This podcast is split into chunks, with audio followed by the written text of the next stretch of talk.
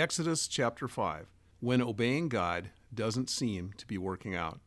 In the opening verses of this chapter, we see Moses and Aaron doing what good leaders of God's people should do, which is to seek to obey God themselves and then seek to lead his people in obeying God also.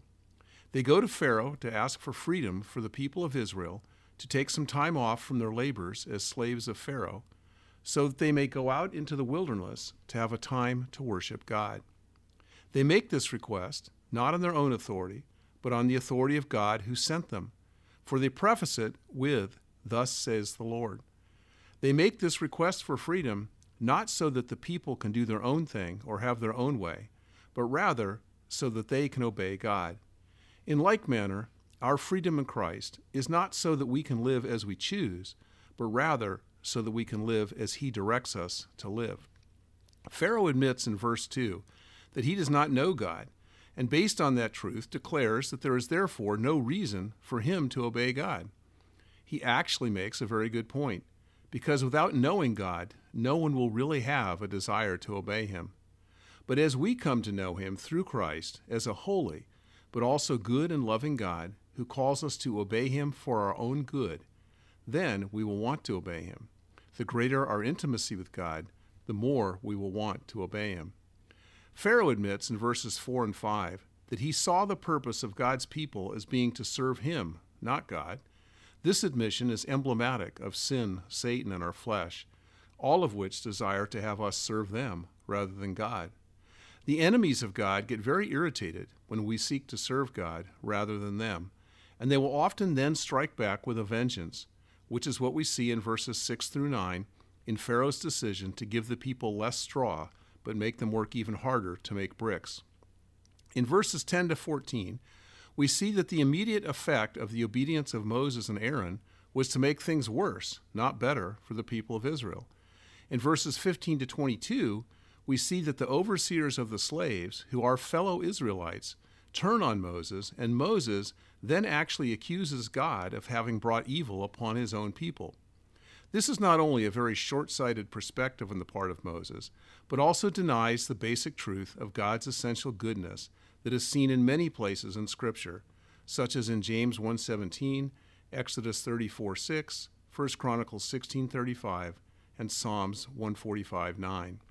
Not only that, but Moses should have considered the source of this criticism, for these overseers were already in a compromised position for having betrayed their own people. Sometimes we do not immediately see the beneficial effects of our obedience to the Lord. Sometimes it takes time for them to become evident to us.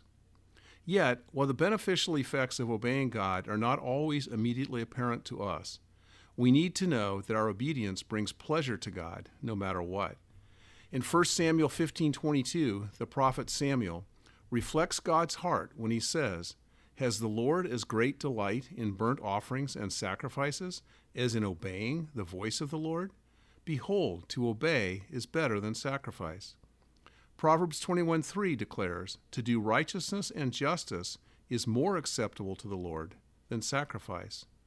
When we are in an intimate relationship with God through Jesus Christ, who makes that possible by removing our sin and putting the Spirit of God within us, then knowing that our obedience pleases God and honors Him as Lord of our lives is what will motivate us to obey, even if we don't see any immediate beneficial effects of it in our own lives. Also, God's ways are different from our ways, as Isaiah declares in Isaiah 55 8 and 9. So, what to us may seem like a defeat can, in His sovereign hands, often be a victory. This was true when Joseph's brothers sold him into slavery, only to later find out that as a slave in Egypt, God had caused him to rise up to be Pharaoh's right hand man and be the one in charge of all the grain that Egypt had stored up for the famine in the land, so that he could be the one to dispense it to his starving family and thus prevent the line of Messiah from being extinguished. This was also true when God took what looked like a total defeat to the disciples of Jesus and turned his death on the cross into the greatest victory ever seen, as it resulted in our freedom from sin, Satan, and death. This is why Romans 8:28 tells us that God is able to work all things together for good for his people. So when obeying God doesn't seem to be working out for us, we need to remember that the beneficial results of it are not always immediately apparent to us, but that it brings great pleasure to our God and can be used in His hands to do more than we could ever imagine or think possible.